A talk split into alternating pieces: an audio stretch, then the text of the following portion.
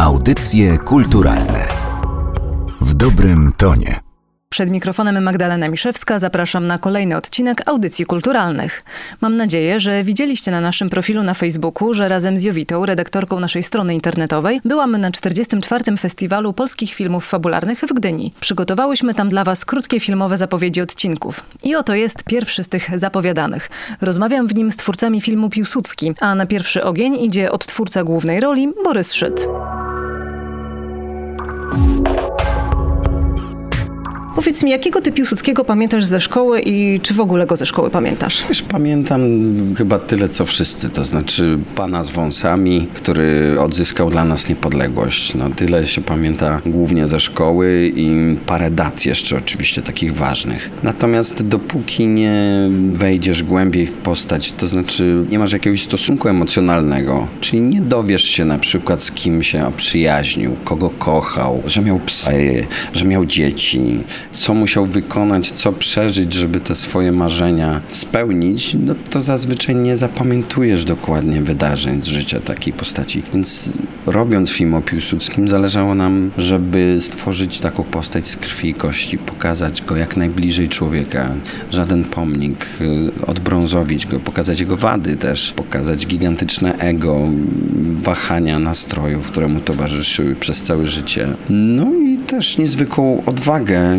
ten fragment z jego życia, kiedy prowadząc bojówkę byli niemal terrorystami, rzucając bomby i dokonując dwóch tysięcy zamachów. Józef Piłsudski ma już kilka swoich przedstawień w polskim kinie. One co prawda wszystkie dotyczyły starszego Józefa Piłsudskiego niż ten, którego ty grałeś, no ale gdzieś tam są, komuś się mogły zakodować. Powiedz, jaki jest Piłsudski Borysa Szyca? Poza tym, że młodszy. Jest młodszy, jest to opowieść o właściwie no już nie chłopaku, facecie, który dojrzewa w dosyć trudnych też czasach i opowiadamy jak do tego marszałka dochodzi, to znaczy ile musi przeżyć, ile musi poświęcić, ile kosztuje go to energii, czasu, emocji, ile też traci w swoim życiu, ile musi poświęcić, żeby swoje marzenie największe czyli niepodległą Polskę, doprowadzić do finału szczęśliwego. W filmie obserwujemy prawdziwą huśtawkę emocjonalną Józefa Piłsudskiego. Podobno bardzo dobrze wygląda to na wykresie, bo takie sobie przygotowywałeś e, podczas pracy nad filmem. Taki wykres przygotował mi Michał Rosa na samym początku i pierwszy scenariusz, jaki mam, to właśnie na pierwszej stronie jest wyrysowana taka sinusoida, góra-dół, kiedy Piłsudski jest na wysokim C i żyje przekonany, że wszystko mu się uda, później spada w dół w taką czarną otchłań depresji i załamania tym, że nic się już nie uda, że wszyscy się od niego odwrócili, aż zjawia się nowa kobieta i ten wykres znowu idzie do góry i tak góra dół, góra dół. Trudno było nad tym wszystkim zapanować na planie? Trudno, bo to bardzo rozległy okres zdjęciowy, bardzo duży materiał. To, co widzicie Państwo na ekranie, to, to jest naprawdę też wycinek naszej pracy i to było bardzo trudne później na montażu wyrzucić sporo rzeczy, bo tego materiału było dużo więcej, sporo scen nie weszło w ogóle do filmu, po to, żeby no, było zgrabniej, szybciej i w rytmie, żeby ta opowieść e, lepiej się oglądała. To jest e, bardzo dobra rola, nie tylko ja tak uważam, tylko już sporo zdążyłam takich pozytywnych recenzji przeczytać. E, przeczytałam także, że być może jest to twoja rola życia i mam nadzieję, że nie kończysz jeszcze kariery i nigdzie się nie wybierasz z tego świata, ale chciałabym wiedzieć, czy też masz takie poczucie, że coś ważnego się wydarzyło, a dlatego, że kiedyś rozmawiałam z dziennikarką radiową o o pisarzach i ona powiedziała, że pisarz czuje, że napisał e, ważną książkę. Nawet jeżeli krytycy nie dostrzegają tego na początku, to pisarz gdzieś tam w głębi wie, że coś ważnego się wydarzyło. Czy ty w stosunku do tej roli też masz jakieś takie przeczucia, że jest to coś istotnego w twoim życiu? Tak, tak. Ja czuję, że to jest jakaś przełomowa rola, to znaczy pierwsza tak dojrzała i tak pełna, też zagrana troszkę innymi środkami aktorskimi mocno się przyłożyłem, zrobiłem bardzo duży research. Nie chciałem też y, szarżować nigdzie w graniu. Wiedziałem, że jestem opatulony tymi zarostami, całą scenografią, kostiumem i samo to powinno już grać a ja powinienem wypełnić po prostu tę postać y, emocją i intencją, którą Piłsudski w sobie niesie. A koledzy do ciebie mówią już marszałku, komendancie, ziuku? Ziuk czasem, tak. Audycje kulturalne cały czas są na 44. Festiwalu Polskich Filmów Fabularnych w Gdyni. Przed chwilą razem z Jowitą obejrzałyśmy film Piłsudski i teraz udało nam się złapać jedną z bohaterek filmu, Marysia Dębska, która wcieliła się w rolę drugiej żony Józefa Piłsudskiego, Aleksandry Szczerbińskiej. Cześć. Cześć, dzień dobry. Powiedz mi, ile pamiętasz o tamtych czasach, o tamtym fragmencie naszej historii ze szkoły? Czy kiedy otrzymałaś tę propozycję, to wiedziałaś, tak, pamiętam tutaj wtedy i wtedy działo się to i to, Józef Piłsudski to był taki i taki, a Aleksandra Szczerbińska, no wiadomo. No nie wiadomo. Wiedziałam niewiele, to znaczy wiedziałam tyle, co z lekcji historii, mimo że historię lubiłam, to, to była postać dość encyklopedyczna. Dla mnie Piłsudski, a o Szczerbińskiej nie wiedziałam nic. O Szczerbińskiej dowiedziałam się niedługo przed tym, kiedy trafiłam na casting do tego filmu. To był artykuł w Wysokich Obcasach o kobietach, którym zawdzięczamy niepodległość i tam była właśnie wymieniona Szczerbińska. Kiedy już dostałam tę rolę i zaczęłam się przygotowywać do filmu, no pomyślałam sobie, że to jest piekielnie smutne, że my się o niej nie uczymy i o niej nie wiemy. I że tak mało wiemy o Piłsudskim, bo ja go gdzieś miałam w głowie na pomniku i w ogóle przy nim żadnych kobiet nie widziałam, a Szczerbińska była kobietą piekielnie silną, walczącą. Była szefową składów broni dla Legionów i oprócz tego, że stała się jego kochanką, miłością, a potem żoną, walczyła z nim i prowadziła piekielnie samotne życie przez to, że zdecydowała się pracować dla PPS-u, że zdecydowała się walczyć o niepodległość, więc tak naprawdę dowiedziałam się y, wszystkiego o niej. Nie wiedziałam nic. Mówiłaś o tym, jak silną e, postacią była Aleksandra Szczerbińska. Czy nie masz wrażenia, że trochę jednak zostało jej w filmie Piłsudskiej za mało? No nie ma, bo to nie jest opowieść o niej i faktycznie te kobiety to są postaci drugoplanowe. My się śmiałyśmy z Magdą Boczarską, że powinien powstać film o kobietach Piłsudskiego osobny. No tam było bardzo dużo do opowiedzenia, więc faktycznie to jest tylko taki sygnał. Natomiast no, myślę, że jest sygnał, że to jest bohaterka warta uwagi i że tam jest dużo więcej niż zostało pokazane, więc y, myślę, że dobrze, że niedosyt jest. Może to też dlatego, że to jest jednak film skupiający się mniej na historycznych wydarzeniach, a bardziej na uczuciach, na emocjach y, tych y, bohaterów. I w zasadzie w takiej roli widzimy obie żony Piłsudskiego. One były polityczkami, one były związane z PPS-em, były zaangażowane w te akcje bojowe, ale tutaj jednak nacisk jest położony na to, co czuły jako prywatnie Ola i Maria. No tak, działalność Szczerbińskiej jest pokazana, no jest taki zarys tego, ale oczywiście skupienie jest na tym, że Piłsudski i Szczerbińska zakochali się w sobie, a nie mogli być razem. Skończyło się to w końcu dobrze, ale po wielu latach trudnych dla nich y, momentów. Może takie poszerzanie właśnie historii postaci, mówienie nie tylko o tych y, ich najważniejszych dokonaniach, które potem wchodzą do podręczników, też jest sposobem na to, żeby te historie lepiej pamiętać, żeby nie wychodzić właśnie ze szkoły z informacją taką, że o, Józef Piłsudski to był ten marszałek z wąsem i niepodległość, legiony i właściwie hasłowo y, zapamiętywać. Myślę, że i dzieci, i my, tak myślę, lubimy słuchać o tym, że tym bohaterom też się nie udawało. Że ten znany piłkarz kiedyś miał problemy z kręgosłupem, że ta znana aktorka wcale tą aktorką miała nie być, bo coś się w jej życiu takiego wydarzyło, że musiała pokonać pewne przeciwności. I tak jest też z Piłsudskim, że widzimy faceta, którego wszyscy wyzywali od wariatów, którego nazywali terrorystą, który był schorowany, który nie miał dwóch przednich zębów, który nie mógł się zdecydować, co ma zrobić ze swoim życiem prywatnym, bo mu się zaczęło walić, bo zmarła mu bo chciał być z jedną kobietą, a druga mu na to nie pozwalała. I mimo wszystko mu się udało. Wydaje mi się, że lubimy takich bohaterów, że to się dobrze ogląda, ale też przez to poznajemy tę historię w sposób y, bezbolesny, a nawet bym powiedziała przyjemny. Ale tak samo jest w przypadku Aleksandry Szczerbińskiej. Ona też musiała wiele przeszkód y, pokonywać, żeby osiągnąć to, co osiągnęła, zaczynając chociażby od tego, że studiowała w czasach, kiedy to wcale nie było oczywiste, że kobiety mm. mogą studiować. Przełamywała kolejne konwenanse, no, chociażby żyjąc z Piłsudskim. Przełamywała konwenanse, mogła mieć bogaty dom i męża, a zdecydowała się na studia i na działalność konspiracyjną. Żyła w ukryciu, żyła samotnie, mimo że była zakochana i z wzajemnością. To to nie było takie proste, ale udało się. No i nie wiem, no zawdzięczamy jej między innymi to, że w 18 roku kobiety dostały prawa wyborcze, bo Piłsudski nie chciał się na to zgodzić i są na to dowody. Uważał, że kobiety nie powinny głosować i Szczerbińska go przekonała, że racji nie ma i że te prawa wyborcze dla kobiet mają być. Także no też kobieta z krwi i kości, też po ciężkich przejściach.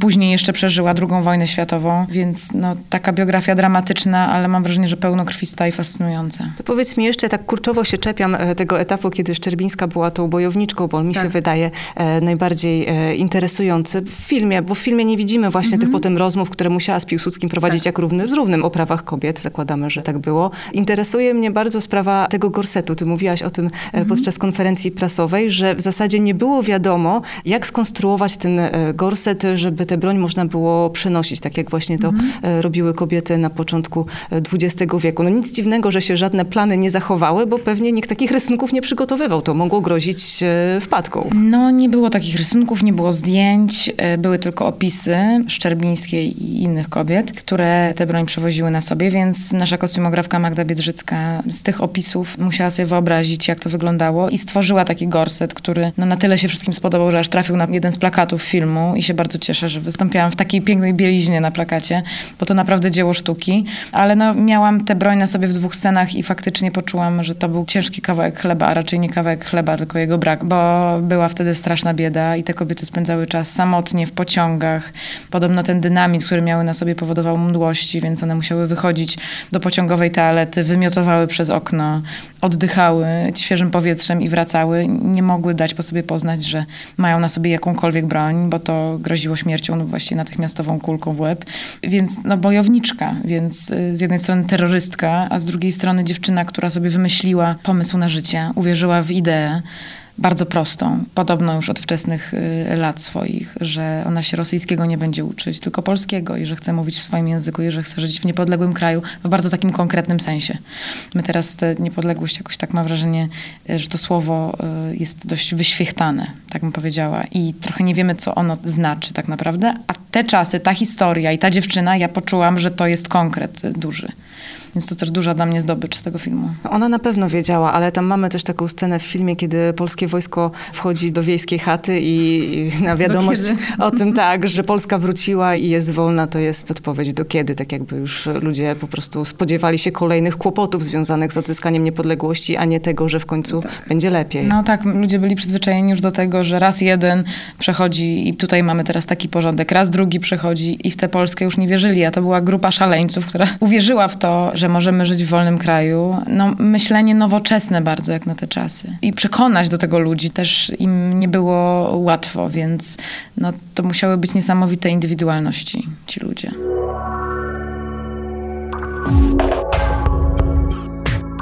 A ze mną jest e, reżyser Michał Rosa. Dzień dobry. Dzień dobry. Na początek chciałabym pana zapytać, e, jakiego Piłsudskiego pamięta pan ze szkoły i czy w ogóle pamięta pan z lekcji ten okres e, w historii naszego kraju? Jak ja byłem w szkole, to Piłsudskiego nie było w podręcznikach. Nie istniał, nie mówiło się o nim. To były lata 70., ja już tak długo żyję. Natomiast y, oczywiście poza szkołą próbowałem się coś o nim dowiedzieć. To zawsze było takie połączenie dwóch legend. Lata 80. to wrócił Piłsudski, taka jego biała legenda troszkę, czyli trochę ojciec narodu, trochę wódz, wspaniały polityk. A na to się nakładała czarna legenda zbudowana przez Dmowskiego i potem przejęta przez komunistów, że to okrutny, zły socjalista, krwiopijca. No próbowałem coś z tego wtedy sobie ułożyć w głowie, ale przyznam, że to nie był pewnie przez dłuższy czas najważniejszy człowiek w moim życiu.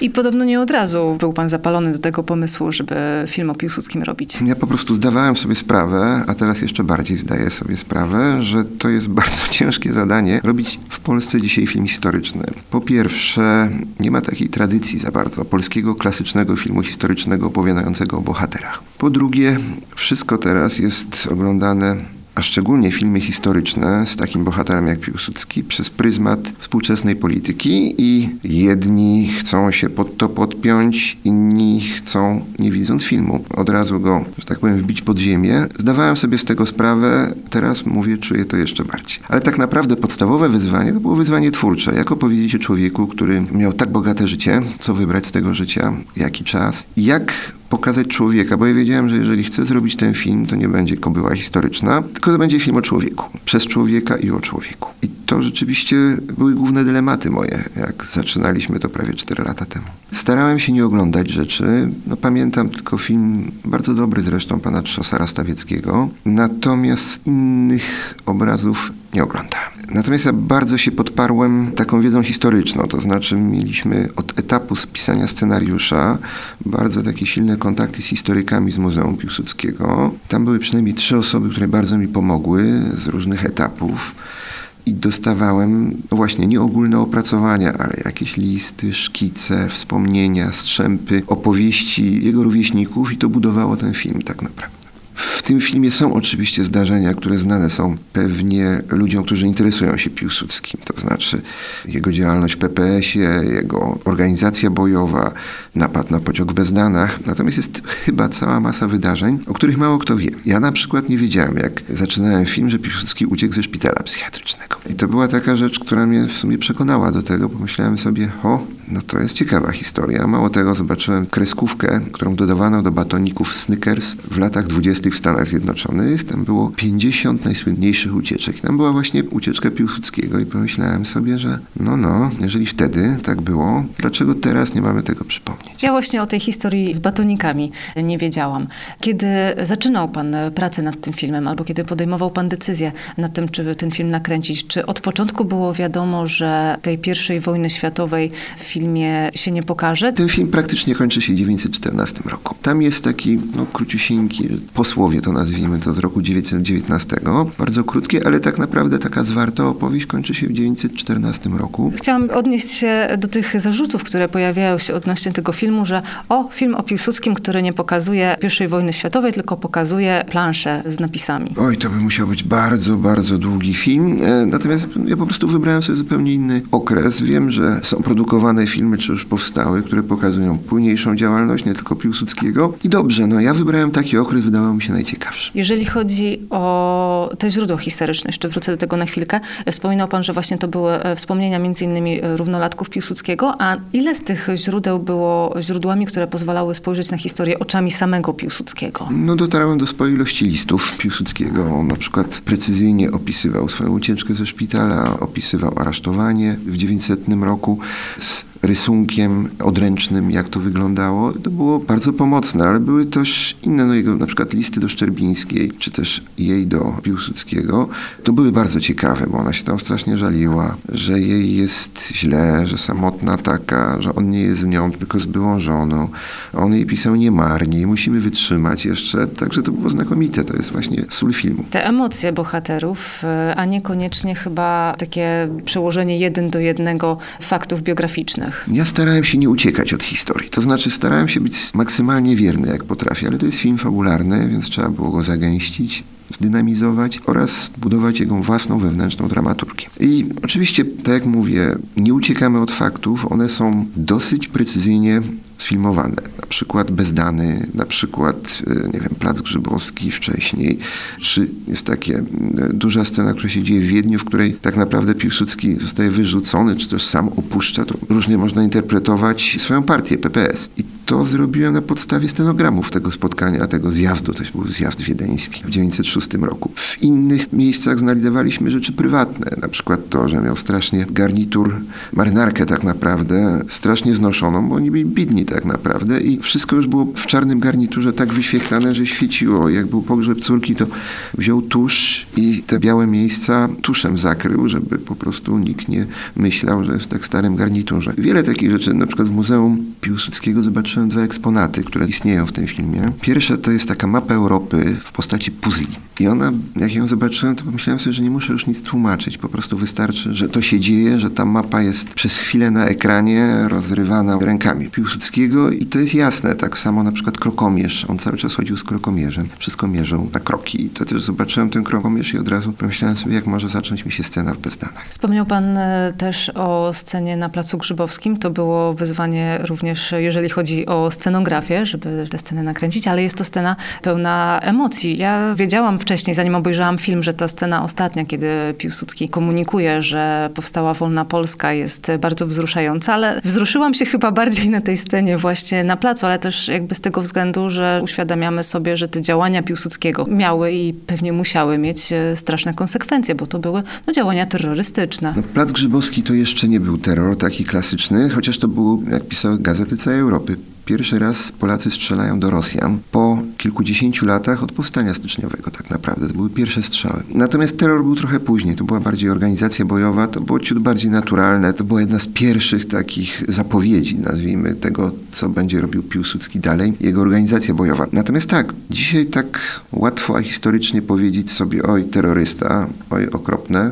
W ogóle mamy wszyscy czyste ręce. Natomiast no, on nie uciekał od tego. No, trzeba sobie powiedzieć historycznie, że pół Europy próbowała podobnymi środkami dojść do niepodległości. Ciut wcześniej zrobili to Włosi. Przecież no, pierwsza wojna światowa zaczęła się od bardzo podobnego wydarzenia, a tam działały, nazwijmy to, podobne formacje, no nie w takiej skali może jak w Polsce, które próbowały też odzyskać niepodległość. Tak się działo praktycznie w całej Europie wtedy krwawo. I w tych walkach e, brały udział również kobiety i tutaj trochę się zawiodłam, bo miałam nadzieję, że wątek chociażby Aleksandry Szczerbińskiej będzie nieco większy, że będzie można częściej ją oglądać na ekranie właśnie przenoszącą e, broń e, pod ubraniem. Też żałuję, że to nie jest dłuższy film, że nie miałem więcej na niego pieniążków i tak dalej, i tak dalej. Jeżeli mowa o Piłsudskim, ale nie tylko o Piłsudskim, bo to często pojawia się w przypadku filmów, które opowiadają o polskiej historii, pojawia się sformułowanie, które jest zarzutem. I ja zastanawiam się, dlaczego w ogóle to jest zarzut i czy powinniśmy w ten sposób mówić. I już tłumaczę, o co mi chodzi, że to jest film dla szkół. Że jak ktoś chce powiedzieć coś e, o filmie, który nie do końca mu się spodobał, że być może nie jest jakimś pogłębionym obrazem tego wycinka historycznego, mówi, to jest film dla szkół i to ma być zarzut. I dzisiaj na konferencji również te słowa padły i też któryś z producentów powiedział, że my wcale nie myśleliśmy o tym filmie jako o filmie dla szkół, znów odbierając to jako zarzut, a ja się zastanawiam, dlaczego to jest zarzutem, dlaczego nie moglibyśmy moglibyśmy zrobić film, o którym z dumą byśmy mówili, że to jest film dla szkół. Niech szkoły idą, niech oglądają dobry film i niech uczą się z niego historii. To już może nie jest nie tyle pytanie, tylko taka refleksja, dlaczego tak łatwo przychodzi nam mówić o filmach, które nam się nie podobają, że one są dobre dla szkół. Tak jakby filmy, na które pójdą uczniowie, mogły być gorsze. Ma pani rację oczywiście. Natomiast to nie jest tak, że robiąc taki film, myśli się bardzo o konkretny widzu. Może inaczej. Ja myślałem o młodym widzu. Po prostu chciałem zachęcić ludzi od liceum w górę żeby poszli na ten film do kina i dowiedzieli się coś o, nazwijmy to, trudzie zdobywania niepodległości i o tym bardzo ciekawej postaci z naszej historii, naszym ojcu założycielu. Czy pójdą na to szkoły? Nie mam pojęcia. Bardzo bym się cieszył, jakby poszły, ponieważ ja uwielbiam każdego widza, który przyjdzie na mój film do kina. Właśnie zastanawiam się, czy pan to odbiera jako zarzut, że tutaj ktoś napisze w recenzji, o, to film dla szkół i uważa, że to jest e, coś, co można filmowi zarzucić, a przecież co w tym złego? Ja już dawno przestałem traktować poważnie wszystkich polskich recenzentów. Nie wszystkich może, ale no tak, większość. Także myślę, że jak ktoś chce zobaczyć i naprawdę przeżyć ten film, to zobaczy, że on jest na wielu warstwach zbudowany, to znaczy jest na takiej warstwie szerszej, żeby opowiedzieć historię, jest w warstwie troszkę głębszej, zbudowane przebiegu psychologii tej postaci. Jest wiele smaków. Inaczej mówiąc, w ogóle każda łatwa szuflada jest niedobra, prawda? Każda łatwa szuflada.